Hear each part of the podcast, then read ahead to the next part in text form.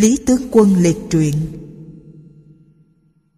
một Tướng quân Lý Quảng là người huyện Thành Kỷ đất Lũng Tây. Tổ tiên là Lý Tính đời Tần làm tướng đuổi bắt được Thái tử Đan nước Yên. Trước đây ở Hòe Lý, sau dời đến huyện Thành Kỷ, nhà Quảng đời đời học bắn cung. Năm thứ 14 đời Hiếu Văn Đế, năm 166 trước công nguyên, người hung nô đem đại quân vào đánh tiêu Quang. Quảng lấy tư cách con nhà lương thiện, tổng quân đánh giặc hồ. Nhờ giỏi cưỡi ngựa bắn cung, chém được nhiều đầu giặc, bắt được nhiều giặc nên được làm chức Trung Lan đời Hán. Tức chức quan nhỏ, lương 600 thạch lo việc canh phòng trong cung cấm. Em họ của Quảng là Lý Thái cũng làm quan lang, hai người đều được thăng từ chức Trung Lan lên làm võ kỵ thường thị. Chức quan đi theo nhà vua để hộ vệ. Lương 800 học. Quảng thường theo nhà vua đi chơi, đã nhiều lần xung phong hãm trận, bẻ được cửa quan, bắt được thú dữ.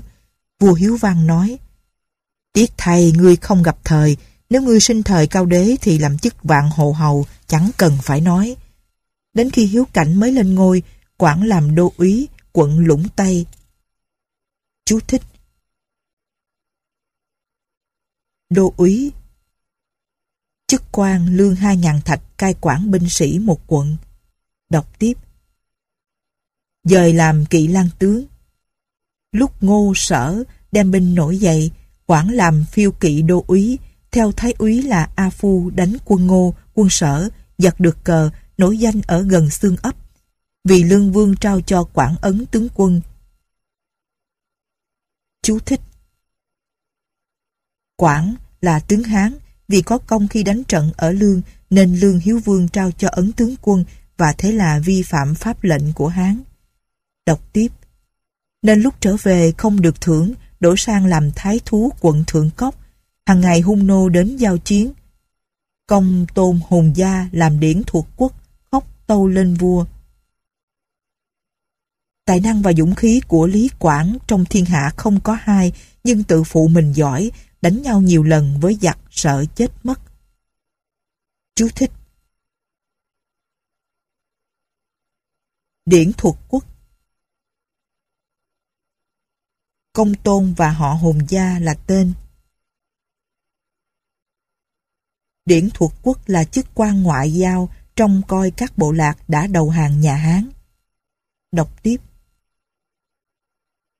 Vua bèn đổi quản làm thái thú thượng quận, sau đó Quảng sang làm thái thú ở các quận thuộc biên giới, rồi chuyển đến thượng quận. Quảng đã từng làm thái thú ở Lũng Tây, Bắc Địa, Nhạn Môn, Đại quận, Vân Trung, đều nổi tiếng đánh hăng. Hung nô đem đại binh vào thượng quận, nhà vua sai trung quý nhân theo quảng tập dực binh lính để đánh hung nô. Chú thích Trung úy nhân, chức hoạn quan, không rõ tên họ. Đọc tiếp. Trung úy nhân đem mấy chục quân kỵ xông vào quân địch, thấy ba người hung nô giao chiến. Ba người kia quay lại bắn trung úy nhân bị thương. Giết gần hết các quân kỵ, trung quý nhân chạy về gặp Quảng. Quảng nói, đó chắc là bọn săn chim điêu.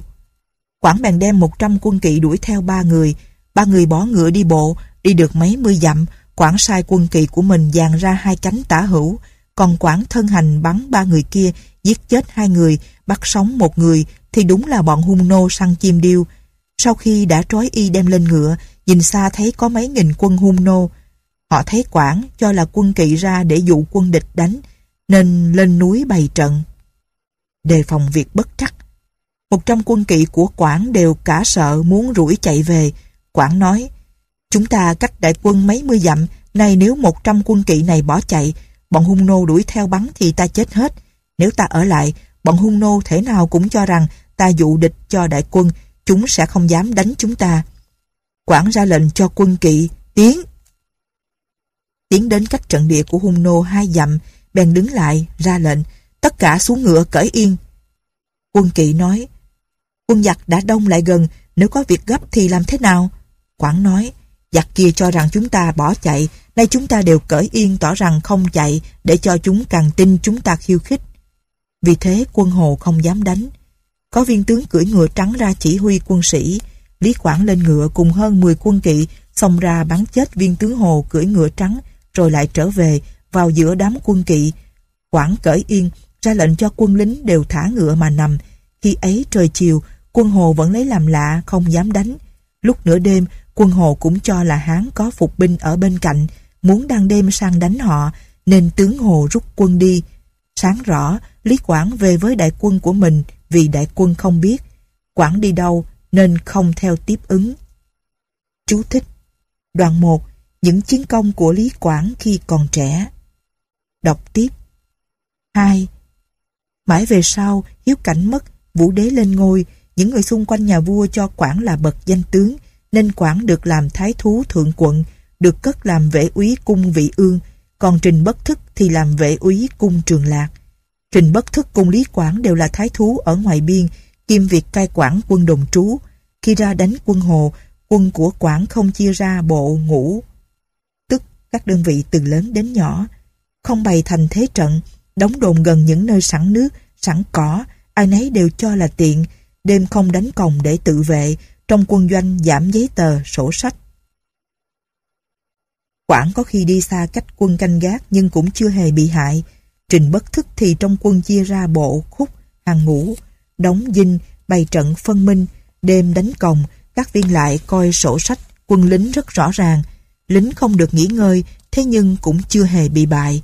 Bất thức nói, cách chỉ huy quân của Lý Quảng rất giản dị, nhưng nếu quân địch đột nhiên phạm vào thì không lấy gì chống lại. Có điều quân lính họ sung sướng, thoải mái, đều vui lòng chết cho tướng. Quân của ta tuy phiền nhiễu, nhưng quân địch không phạm nổi ta. Bây giờ Lý Quảng, Trình Bất Thức đều là những danh tướng ở ngoài biên quận nhà Hán. Nhưng hung nô sợ mưu lược của Lý Quảng, quân lính cũng phần nhiều vui lòng theo Lý Quảng mà khổ sở với Trình Bất Thức. Trong thời vua Hiếu Cảnh, Trình Bất Thức hay đem lời thẳng can gián, được làm Thái Trung Đại Phu. Trình là người thanh liêm cẩn thận về mặt giấy tờ và pháp lệnh. Về sau, hắn đem thành mã ấp dụ thiền vu. Chú thích Năm 133, giết nhất bày mưu cho vũ đế, nhất trốn sang hung nô nói với thiền vu, tôi có thể khiến quan huyện mã ấp đem cả thành đầu hàng. Vua hung nô đem 10 vạn quân vào biên giới. Đọc tiếp sai đại quân nấp ở các hang bên huyện Mã Ấp, còn quản thì làm phiêu kỵ tướng quân dưới quyền hộ quân tướng quân. Chú thích Lúc bấy giờ, Hàng An Quốc làm hộ quốc tướng quân chỉ huy Quảng.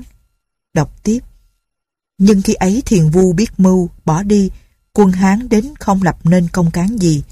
Sau đó 4 năm, Quảng từ chức vệ úy, được phong làm tướng, ra ải nhạn môn đánh hung nô. Quân hung nô nhiều quá, đánh vỡ quân Quảng, bắt sống được Quảng. Thiền vu vốn nghe tiếng Quảng giỏi, ra lệnh rằng bắt Lý Quảng phải bắt sống mà nộp. Quân kỵ của Hồ bắt được Quảng, Quảng bấy giờ bị thương, chúng đặt Quảng vào giữa hai con ngựa, ràng dây để đặt Quảng nằm. Đi hơn 10 dặm, Quảng giả vờ chết, liếc coi bên cạnh có một tên Hồ cưỡi con ngựa hay. Quảng liền nhảy tót lên ngựa của tên Hồ, đẩy nó xuống, lấy cung của nó, quất ngựa giống về phương Nam vài mươi dặm, lại tìm được đám quân còn sót của mình, nhân đem quân vào trong cửa ải, bọn quân kỵ hung nô bắt Quảng gồm có vài trăm cùng đuổi theo Quảng.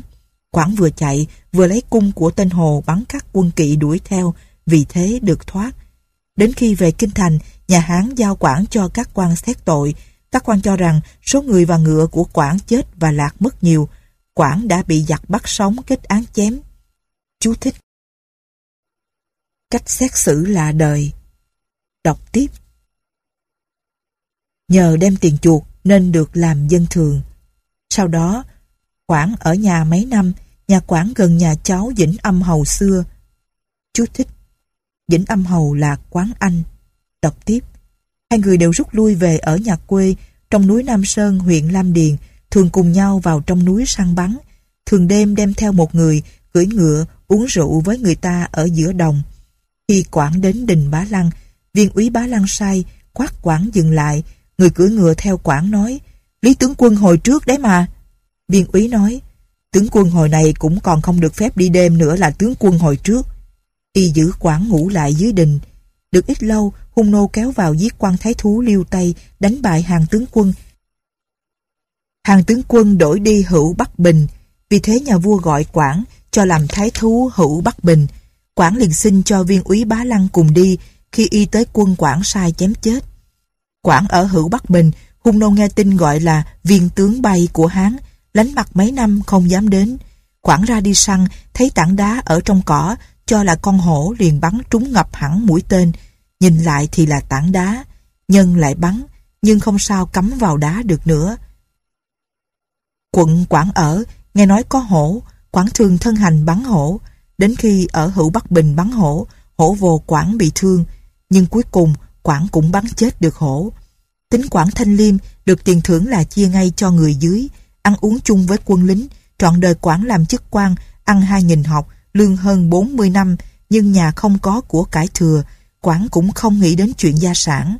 Quản là người cao lớn, tay dài như tay vượng, khéo bắn cũng là tính trời, con cháu của quản hay người khác tập bắn cũng không ai bằng quản. Quản nói năng vụng, ít nói, ở với ai thì vẽ đất làm trận, thì bắn rộng, hẹp, phạt người thua uống rượu, cho đến lúc chết, chỉ đọc tiêu khiển bằng cách bắn cung. Khi đem quân đi đến những nơi thiếu thốn, trông thấy nước, quân lính chưa uống hết lượt thì Quảng không gần nước.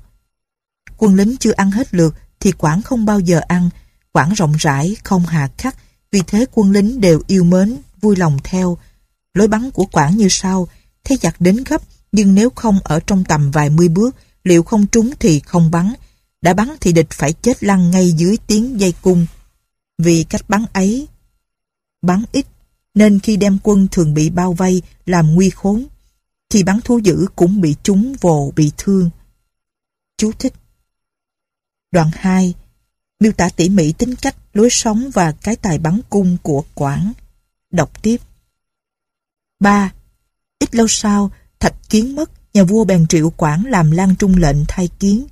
Năm thứ sáu niên hiệu Nguyễn Sóc, năm 122 trước công nguyên, Quảng lại làm hậu tướng quân theo đại tướng quân ra định tương đánh hung nô. Các tướng phần nhiều chém được đầu giặc đủ số quy định, theo công lao được phong hầu. Riêng quân của Quảng là không lập được công. Sau đó 4 năm, Quảng lĩnh chức Lan Trung lệnh đem 4.000 quân kỵ ra hữu Bắc Bình. Bác vọng hầu là Trương Khiên đem một vạn quân kỵ cùng đi với Quảng, nhưng khác đường, đi được độ vài trăm dặm. Tả Hiền Vương của Hung Nô đem bốn vạn quân kỵ vây Quảng. Chú thích Tả Hiền Vương, chức quan thống lĩnh quân đội Hung Nô.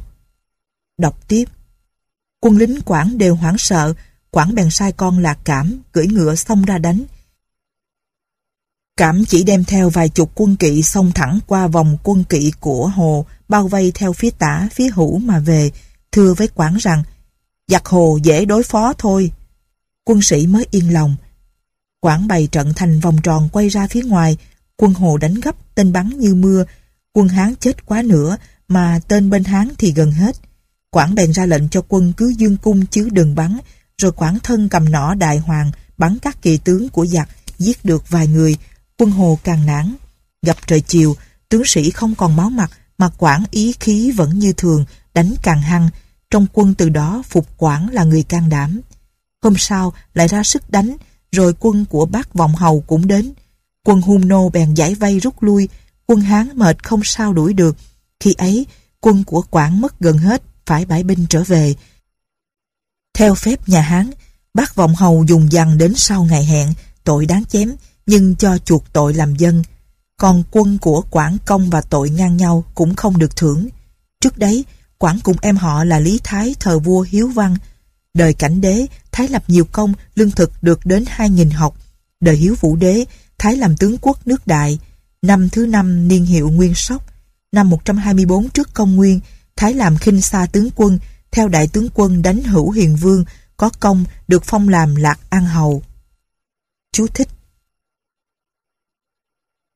Nguyên văn, trúng xuất, tức là giết đủ số thủ cấp theo quy định. Đời vũ đế, không có quân công thì không được phong hầu. Đọc tiếp. Năm nguyên thú thứ hai, Thái thay công tôn hoàng làm thừa tướng. Thái là người vào bậc kém, danh tiếng kém quảng xa. Chú thích. Bậc kém, nguyên văn, tại hạ trung, ở bậc hạ trung, người chia theo giá trị làm chính hạng từ thượng thượng đến hạ hạ, hạ trung là ở bậc tám. Đọc tiếp. Vậy mà Quảng không được tước, phong ấp, làm quan chẳng qua đến bậc cửu khanh, còn Thái thì được phong hầu, địa vị lên đến tam công. Ngay đến các quan lại, lính tráng dưới quyền Quảng, cũng có người được phong hầu. Một hôm, Quảng nói đùa với người xem thiên văn là Vương Sóc rằng Chú thích, Vương Sóc làm chức vọng khí, xem thiên văn để đoán việc hay dở. Tư Mã Thiên có nói đến Sóc trong Thiên quan Thư. Đọc tiếp. Từ khi Hán đánh hung nô, không lúc nào Quảng không ở trong quân ngũ, trong các bộ, ngũ, bọn hiệu trở xuống tài năng không đến bậc trung, nhưng nhờ quân công trong việc đánh hồ, được phong hầu có đến vài chục người. Quảng thì chẳng hề kém ai, vậy mà chẳng được lấy chút công lao gì để được phong ấp là cớ làm sao? Hay tướng tôi không đáng phong hầu, hay đó là số mạng đấy? Sóc nói, tướng quân thử tự nghĩ xem, hoặc giả có điều gì còn ân hận chăng? Quảng nói, tôi có lần làm thái thú lũng Tây, người Khương làm phản, tôi dụ họ hàng, họ hàng hơn 800 người, tôi lừa họ giết cả trong một ngày, tới nay chỉ có việc đó là rất ân hận mà thôi. Sóc nói, tai họa không gì to bằng việc giết người đã hàng, tướng quân sở dĩ không được phong hầu là vì thế.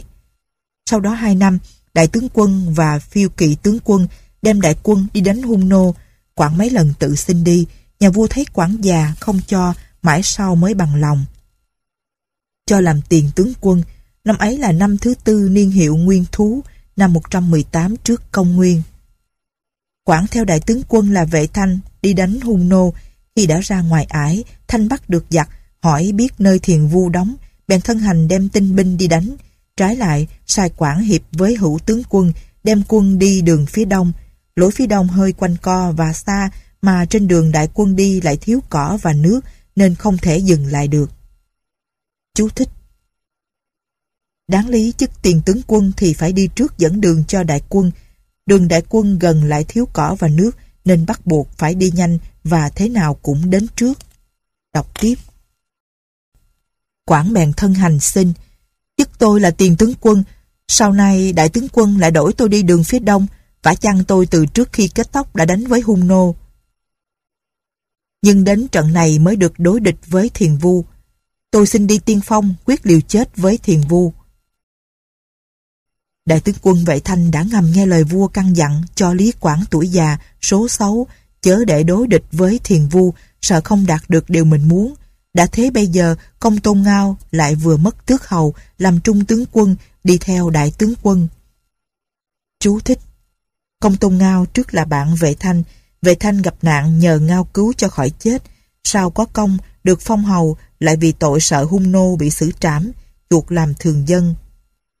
Đọc tiếp Đại tướng quân cũng muốn cùng Ngao sang đánh thiền vu cho nên mới đổi tiền tướng quân quản vào việc khác. Khi quản biết việc này, cố xin với đại tướng quân. Đại tướng quân không nghe, sai viên trưởng sử cầm phong thư đưa sang trướng của quản, nói mau mau đem quân bản bộ đi, theo như lệnh trong thư. Quảng không từ giả đại tướng quân, lập tức đi ngay đến bộ, ngũ xem ý rất tức giận, đem quân hợp với hữu tướng quân là tự cơ, kéo ra lối phía đông. Quân Quảng không người dẫn đường có khi lạc cả lối, nên đến sau đại tướng quân. Đại tướng quân đánh nhau với thiền vu, thiền vu trốn chạy, đại tướng quân không bắt được, trở về. Quay về phía nam vượt qua sa mạc, gặp tiền tướng quân và hữu tướng quân, Quảng trông thấy đại tướng quân vội lui vào trong quân. Đại tướng quân sai viên trưởng sử đem rượu và lương khô cho Quảng, nhân hỏi Quảng và tự cơ về việc lạc lối. Chú thích Câu có vẻ thừa nhưng tỏ rõ vệ thanh không muốn giết Quảng. Đọc tiếp. Ý thanh muốn dân thư báo với nhà vua về việc quân phải đi đường vòng. Quảng chưa kịp trình, đại tướng quân lại sai trưởng sử đòi ngay bọn dưới trướng của Quảng sang để lấy cung. Quảng nói, bọn hiệu úy không có tội, lạc lối là tự ta, ta sẽ sang cho mà lấy cung. Quảng bảo những người dưới quyền mình, Quảng này từ khi kết tóc đánh nhau với hung nô, lớn nhỏ hơn 70 trận, này được may mắn theo đại tướng quân đi, giáp chiến với quân của thiền vu, mà đại tướng quân lại bắt Quảng phải đem quân đi lối vòng xa, rồi lạc mất đường.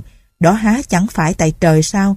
Vả chăng Quảng ngoài 60 rồi, dù sao cũng không thể mặt mũi nào nhìn bọn thư lại lần nữa.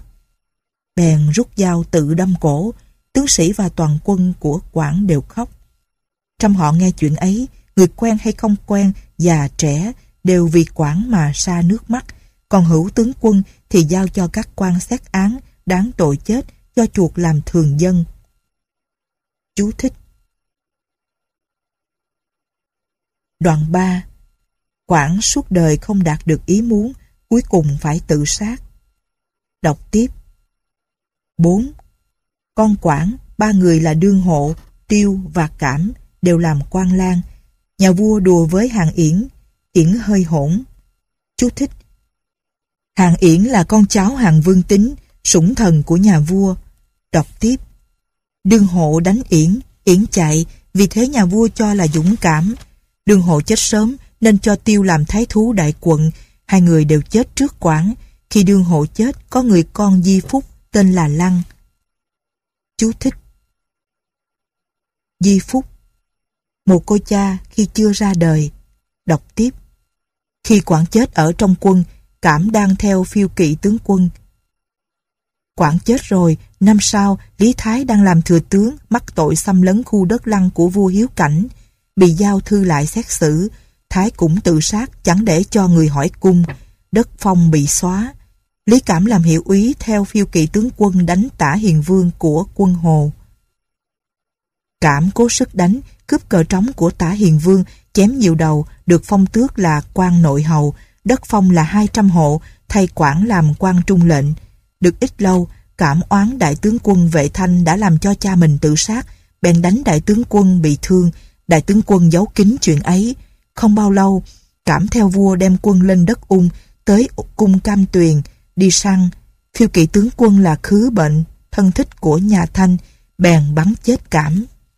Chú thích Hoắc khứ bệnh gọi về Thanh là cậu. Đọc tiếp Khứ bệnh khi ấy đương được vua yêu nên vua nói dối rằng cảm bị nai hút chết. Hơn năm sau, khứ bệnh chết mà cảm thì có con gái, hầu thái tử được thái tử yêu. Con trai cảm là Vũ cũng được lòng thái tử nhưng ham lợi họ Lý dần dần sa sút. Lý Lăng đã lớn. Chú thích. Nguyên văn Ký Tráng Ngày xưa 30 tuổi gọi là Tráng. Đọc tiếp. Được cán làm quan coi quân canh cung kiến chương Coi các quân kỵ Giỏi bắn cung, yêu quân sĩ. Nhà vua nghĩ họ Lý đời đời làm tướng Bèn cho coi 800 quân kỵ. Có lần lăn vào sâu đất hung nô hơn 2.000 dặm Qua đất cư duyên trong địa thế chẳng thấy giặc, nên trở về, được thăng làm đô úy, quân kỵ, đem hơn 5.000 người ở sở, ở Đan Dương, dạy bắn ở Tổ Tuyền. Trương dịch để đóng đồn phòng bị giặc hồ. Vài năm sau, tới mùa thu năm thứ hai niên hiệu Thiên Hán, năm 99 trước công nguyên nhị sư tướng quân là Lý Quảng Lợi đem ba vạn quân kỵ đánh hữu hiền vương của Hung Nô ở Kỳ Liên Sơn. Chú thích. Lý Quảng Lợi là súng thần của Vũ Đế, nguyên văn Kỳ Liên Thiên Sơn, người Hồ gọi trời là Kỳ Liên, ở đây tức là Kỳ Liên Sơn hay Thiên Sơn. Đọc tiếp. Sai Lăng đem quân bộ cùng 5.000 người thiện xạ qua phía bắc cư duyên chừng hơn nghìn dặm. Ý nhà vua muốn chia sức quân hung nô không để chúng tập trung vào đánh nhị sư. Khi Lăng đã đến ngày trở về thì Thiền Vu đem 8 vạn quân vây đánh quân của Lăng Quân Lăng có 5.000 người, tên bắn đã hết, lính chết quá nữa, nhưng giết hại quân hung nô cũng hơn vạn người. Lăng vừa rút lui, vừa đánh 8 ngày liền, khi về còn cách cư duyên chừng hơn trăm dặm, hung nô chặn đứt lối đường hẻm. Quân Lăng thiếu ăn mà cứu binh không tới, giặc đánh gấp, và dụ Lăng hàng. Lăng nói, chả còn mặt mũi nào mà nhìn chúa thượng nữa. Bèn đầu hàng hung nô, đám quân ấy mất hết, còn thừa tăng tác hơn 400 trốn được về Hán. Hiền Vu đã bắt được Lăng, vốn nghe danh tiếng gia đình Lăng, đến khi đánh trận giỏi, bèn đem con gái gả cho Lăng và cho ở địa vị cao. Vua Hán nghe tin, giết mẹ và vợ con Lăng. Từ đó về sau, họ Lý mất tiếng, những người ở Lũng Tây từng làm môn hạ họ Lý đều lấy thế làm xấu hổ. Chú thích Đoạn 4 Con cháu Lý Quảng Đọc tiếp 5. Thái sử công nói Sách dạy rằng Chú thích Sách Luận ngữ Thiên tử lộ Đọc tiếp Thân mình mà chính Không ra lệnh, người ta cũng làm. Thân mình mà không chính, dù ra lệnh cũng không ai theo. Đó phải chăng là chuyện Lý Tướng Quân? Chú thích. Ý nói Lý Quảng chỉ huy quân sĩ, quân sĩ vui vẻ theo. Đọc tiếp. Tôi xem Lý Tướng Quân chất phát như người nhà quê, miệng nói chẳng nên lời. Đến khi chết, trong thiên hạ quen hay không quen, đều hết sức thương xót. Đó là vì lòng trung thực của ông làm cho tướng sĩ tin yêu. Tục ngữ có câu, đào mận không nói, dưới gốc tự nhiên thành đường. Câu ấy tuy nói việc nhỏ, có thể hiểu ra lẽ lớn vậy. Chú thích Đoạn 5 Tán Dương Lý Quảng Hết chú thích Nam Việt úy đà liệt truyện Vua Nam Việt họ Triệu tên là Đà, người huyện Chân Định, trước làm quan úy. Bây giờ nhà Tần đã chiếm cả thiên hạ, cướp lấy đất Dương Việt, đặt ra các quận Quế Lâm, Nam Hải và Tượng quận để đưa những người bị đầy đến ở lẫn với người Việt. Như thế đã 13 năm, thời Tần, Đà được làm lệnh ở huyện Long Xuyên, thuộc quận Nam Hải. Đến đời nhị thế, quan úy ở Nam Hải là nhâm ngao ốm sắp chết, mời huyện lệnh Long Xuyên là Triệu Đà đến nói Tôi nghe bọn Trần Thắng làm loạn, nhà Tần làm điều vô đạo, thiên hạ khổ cực, bọn hạng vũ, lưu quý, Trần Thắng, Ngô Quảng đều giấy binh tụ tập quân sĩ, tranh giành thiên hạ. Trung Quốc loạn lạc chưa biết lúc nào yên, những người hào kiệt phản tần đều đứng lên cả. Nam Hải ở nơi xa lánh, tôi sợ quân giặc xâm lấn đến đây nên định giấy binh chặn đứt con đường mới để tự phòng bị đợi chư hầu có sự thay đổi. Chú thích Đường mới Đường tần làm để đi thông đến Việt Đọc tiếp Nay gặp lúc ốm nặng Đất phiên ngung nhân thế núi hiểm trở Đất Nam Hải Đông Tây rộng vài ngàn dặm Lại có người Trung Quốc giúp cũng là nơi chủ chốt của một châu Có thể lập thành nước được Các trưởng lại trong quận không ai có thể cùng bàn việc ấy Nên tôi mời ông đến để nói Ngao liền làm chiếu giả cho Đà làm công việc của quan úy quận Nam Hải.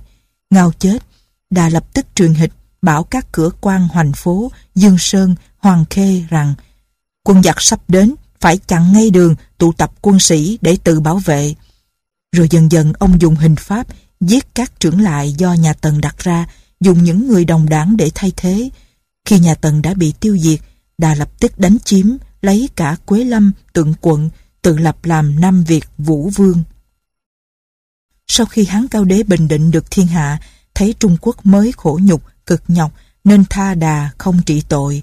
Năm thứ 11, năm 196 trước công nguyên, hắn sai lục giả sang, nhân tiện phong cho đà làm Nam Việt Vương, chặt phù để làm tin, cho phép phái sứ giả đi lại với Trung Quốc, bảo phải hòa hợp với Bách Việt, không được gây việc lo ngại ở biên giới phía Nam.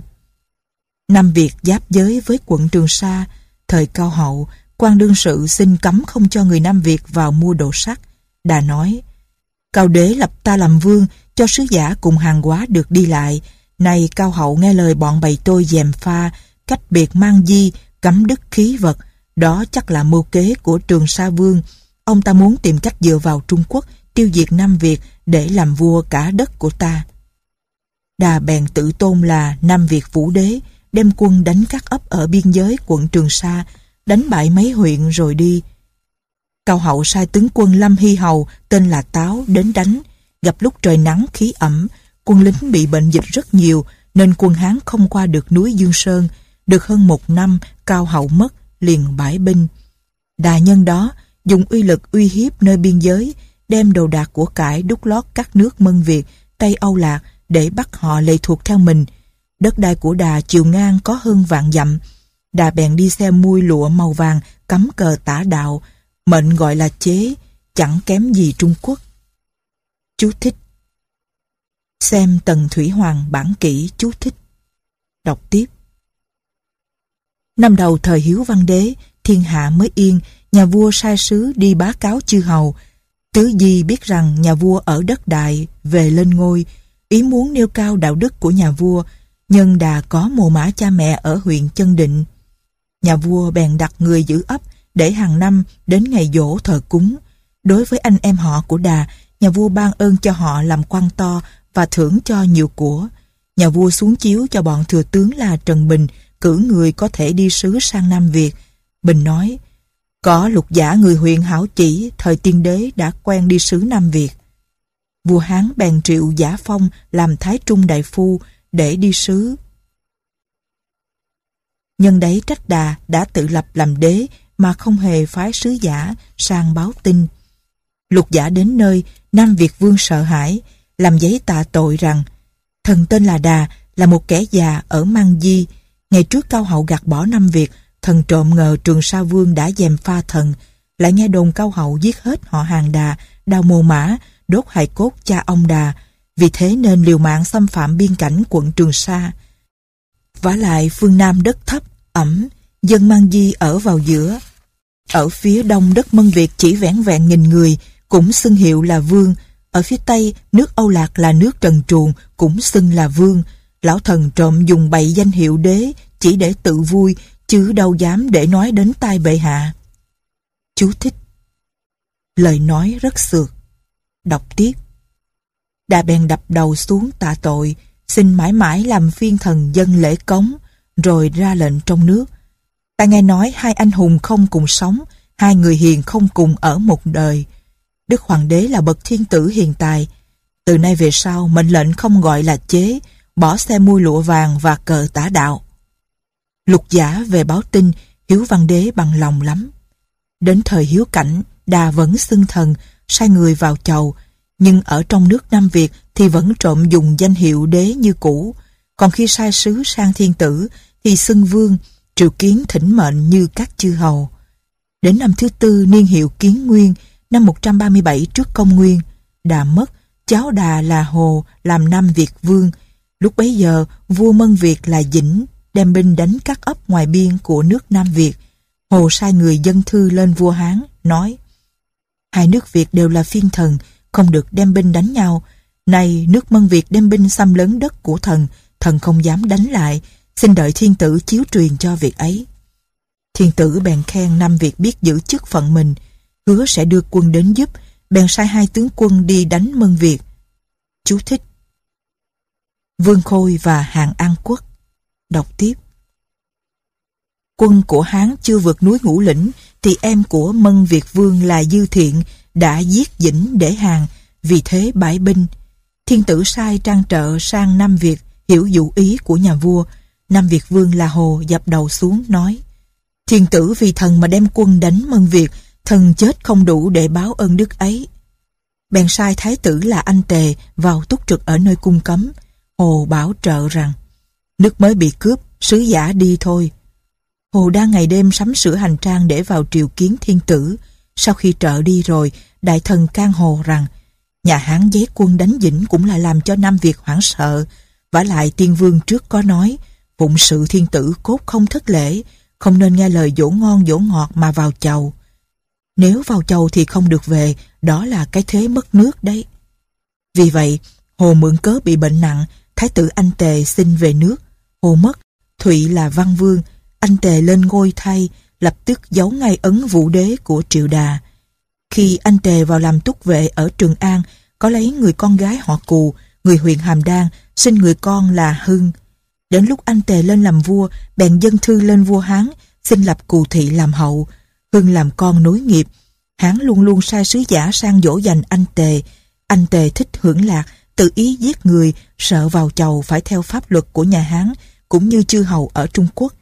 Anh Tề bèn cố ý xưng có bệnh, không vào triều, sai con là Thứ Công vào làm túc vệ. Anh Tề mất, Thụy là Minh Vương, Thái tử là Hưng lên thay, mẹ làm Thái hậu. Thái hậu từ khi chưa làm vợ của anh Tề đã gian díu với người huyện Bá Lăng là An Quốc Thiếu Quý. Sau khi anh Tề mất, năm thứ tư niên hiệu Nguyễn Đỉnh, năm 113 trước công nguyên, vua Hán sai An Quốc Thiếu Quý sang dụ vương và vương Thái Hậu vào chầu như các nước chư hầu.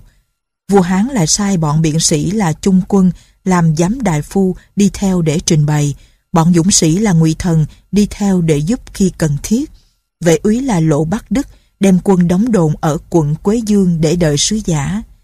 Vương tuổi còn nhỏ, Thái hậu trước đã gian díu với An Quốc Thiếu Quý thiếu quý sang sứ, lại tư thông với Thái hậu.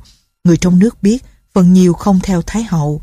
Thái hậu sợ có loạn, cũng muốn dựa vào uy thế nhà Hán, mấy lần khuyên vua cùng các quan xin nội thuộc. Nhân có sứ giả, nhà vua dân thư xin được làm chư hầu ở Trung Quốc, cứ ba năm một lần vào chầu, hủy bỏ các cửa ải nơi biên giới. Thiên tử ưng thuận, thiên tử cấp cho thừa tướng của vương là Lữ Gia, ấn bằng bạc cùng các ấn nội sử, trung úy, thái phó. Còn các chức khác thì tự đặt lấy, bỏ hình phạt cũ chạm vào trán, cắt mũi, dùng pháp luật của nhà Hán, coi như chư hầu ở Trung Quốc. Các sứ giả đều ở lại để vỗ về nước Nam Việt. Vương và Vương Thái Hậu sắm sửa hành lý, quà biếu, mang đồ vào triều cống.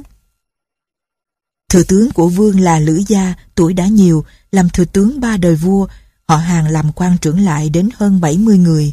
Con trai lấy con gái vua, con gái lấy con trai, anh em tôn thất của vua, lại thông gia với Tần Vương ở quận Thương Ngô. Ông ở trong nước rất được tôn trọng, người Việt tin ông, nhiều người làm tai mắt cho ông. Ông được lòng dân hơn Vương. Khi Vương dân thư, Lữ Gia mấy lần can ngăn nhưng Vương không nghe. Ông có ý làm phản, luôn luôn nói là bị bệnh, không tiếp kiến sứ giả nhà Hán. Các sứ giả đều để ý đến Gia, nhưng chưa thể giết được. Vương và Vương Thái Hậu cũng sợ Lữ Gia gây việc trước, bèn đặt tiệc rượu, nhờ uy quyền các sứ giả để mưu giết bọn Gia. Các sứ giả đều ngồi quay mặt về hướng đông, Thái hậu ngồi quay mặt về hướng nam, vương ngồi quay mặt về hướng bắc, thừa tướng Lữ Gia và các đại thần đều ngồi quay mặt về hướng tây, hầu uống rượu. Em của Gia làm tướng võ, cai quản quân lính ở ngoài cung. Khi mời rượu, Thái hậu bảo Gia, nước Nam Việt nội thuộc là lợi cho nước, tại sao tướng quân lại cho là bất tiện? Thái hậu muốn khích các sứ giả giận, nhưng các sứ giả do dự nhìn nhau, không ai dám ra oai. Gia thấy dáng mặt có khác, lập tức đứng dậy ra đi. Thái hậu giận, muốn lấy giáo đâm Gia, vương ngăn Thái hậu lại. Gia bèn đi ra, chia quân của em, đem quân về nhà. Đoạn, Gia nói là có bệnh không chịu ý kiến vương và các sứ giả. Ngầm bàn mưu cùng các quan đại thần nổi loạn. Vương vẫn không có ý giết Gia. Gia biết thế nên mấy tháng việc không xảy ra. Thái hậu dâm ô, người trong nước không theo. Thái hậu muốn giết bọn gia nhưng sức lại không làm nổi. Thiên tử nghe tin, biết gia không chịu, vương và thái hậu thì cô đơn, nhu nhược, không chế ngự được. Các sứ giả lại nhút nhát không quả quyết. Thiên tử lại cho là vương và thái hậu đã theo hán rồi. Một mình lữ gia làm loạn, không đáng đem binh đánh. Muốn sai Trang Sâm đem hai nghìn người đi sang sứ.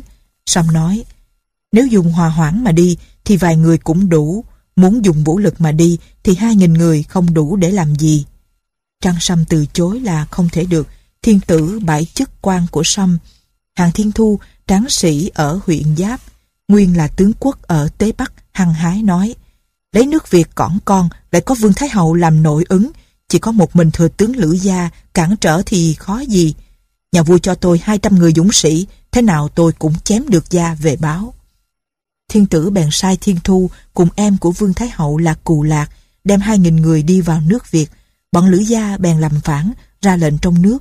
Vương tuổi còn trẻ, Thái Hậu là người Trung Quốc, lại gian díu với sứ giả, chỉ muốn nội thuộc, đem hết đồ quý báu của tiên vương vào dân thiên tử để được yên, đem nhiều người đi theo đến Trường An bán cho người ta làm đồng bọc. Thái hậu chỉ nghĩ đến cái lợi thoát thân một thời, không nghĩ gì đến mưu kế lâu dài cho xã tắc họ triệu cả. Lữ gia bèn cùng em đem quân đánh giết vương, Thái hậu cùng các sứ giả của nhà Hán. Lữ gia sai người báo với Tần Vương ở quận Thương Ngô và các quận huyện, lập vệ dương hầu kiến đức, người con trai đầu của Minh Vương, vợ là người Việt, làm vua. Sau đó, quân của Hàng Thiên Thu vào phá mấy ấp nhỏ, sau quân Việt mở thẳng đường, mang lương thực người Việt đem quân đánh bọn Thiên Thu, diệt được họ cách phi ngung 40 dặm. Gia sai người phong gói cờ tiết của sứ giả nhà Hán, đem để ở cửa ải, khéo nói dối để tà tội, rồi đem quân đóng giữ những nơi hiểm yếu. Thiên tử bèn nói, Hàng Thiên Thu tuy không thành công, cũng là người tiên phong giỏi nhất. Phong cho con là Diên Niên làm an thành hầu. Cù Lạc có chị là Vương Thái Hậu, xin phụ thuộc nhà Hán. Phong cho con là Quảng Đức làm Long Cung Hầu. Bèn hạ lệnh tha tội cho các tội nhân, nói Thiên tử suy yếu, chư hầu đánh nhau là chê nhân thần không đánh giặc. Này bọn lữ gia kiến đức lại tự lập một cách yên ổn. Trẫm hạ lệnh đem các tội nhân cùng 10 vạn quân lâu thuyền ở miền Giang, Hoài trở về Nam để đi đánh. Năm thứ năm niên hiệu Nguyễn Đỉnh, năm 112 trước công nguyên, mùa thu, vệ úy là Lộ bát Đức làm phục ba tướng quân đem quân từ quận Quế Dương xuống đường sông Hối Thủy. Chủ tước đô úy là Dương Bọc làm lâu thuyền tướng quân đem quân từ quận Dự Chương xuống đường Hoành Phố, quy nghĩa. Kiệt Hầu là người Việt trước đã hàng làm qua thuyền, hạ lệ tướng quân đem quân từ huyện Lịnh Lăng xuống đường sông Ly Thủy, hoặc đến quận Thương Ngô, sai Trì Nghĩa Hầu đem thêm tội nhân nước Ba Thục đưa quân từ đất Dạ Lan xuống đường sông Tường Kha. Các quân ấy đều gặp nhau ở phiên ngung. Năm thứ sáu niên hiệu Nguyễn Đỉnh, năm 111 trước công nguyên, mùa đông, lâu thuyền tướng quân đem quân tinh nhuệ đến trước, đánh hãm Tân Hiệp, phá được thạch môn, lấy được thuyền thóc của người Việt. Nhân đấy, ông ta tiến lên đánh gãy quân tiên phong của Việt và đem vài vạn người đợi Phục Ba. Phục Ba tướng quân đem theo tội nhân đi đường xa đến sau kỳ hội. Phục Ba cùng quân của lâu thuyền hợp lại mới có được hơn nghìn người, bèn cùng tiến. Quân của lâu thuyền đi trước đến phiên ngung, kiến đức cùng gia đều giữ thành. Lâu thuyền tự chọn nơi tiện lợi, đóng ở Đông Nam. Phục Ba đóng ở mặt Tây Bắc. Gặp lúc chiều tối, lâu thuyền đánh bại người Việt, tung lửa đốt thành. Người Việt vẫn nghe biết tiếng Phục Ba, nhưng trời tối, quân không biết số quân nhiều ít thế nào. Phục Ba bèn lập doanh trại, sai sứ chiêu hàng, cho họ lấy ấn quan. Lại thả cho về để chiêu dụ nhau. Lâu thuyền ra sức đánh và đốt, quân địch lại chạy vào trong trại của Phục Ba. Đến mờ sáng, người trong thành đều hàng Phục Ba, Lữ Gia và Kiến Đức từ đêm đã cùng gia thuộc vài trăm người, chạy trốn ra biển, lấy thuyền đi về phía Tây. Phục Ba nhân tiện hỏi những người chức vị cao đã hàng để biết lối Lữ Gia chạy và cho người đuổi theo. Hữu úy Tư Mã Tô Hoàng là người Việt, hàng Hán, bắt được Kiến Đức, được phong làm Hải Thường Hầu, quan la người Việt là Đô Kê bắt được Gia, được phong làm Lân Thái Hầu.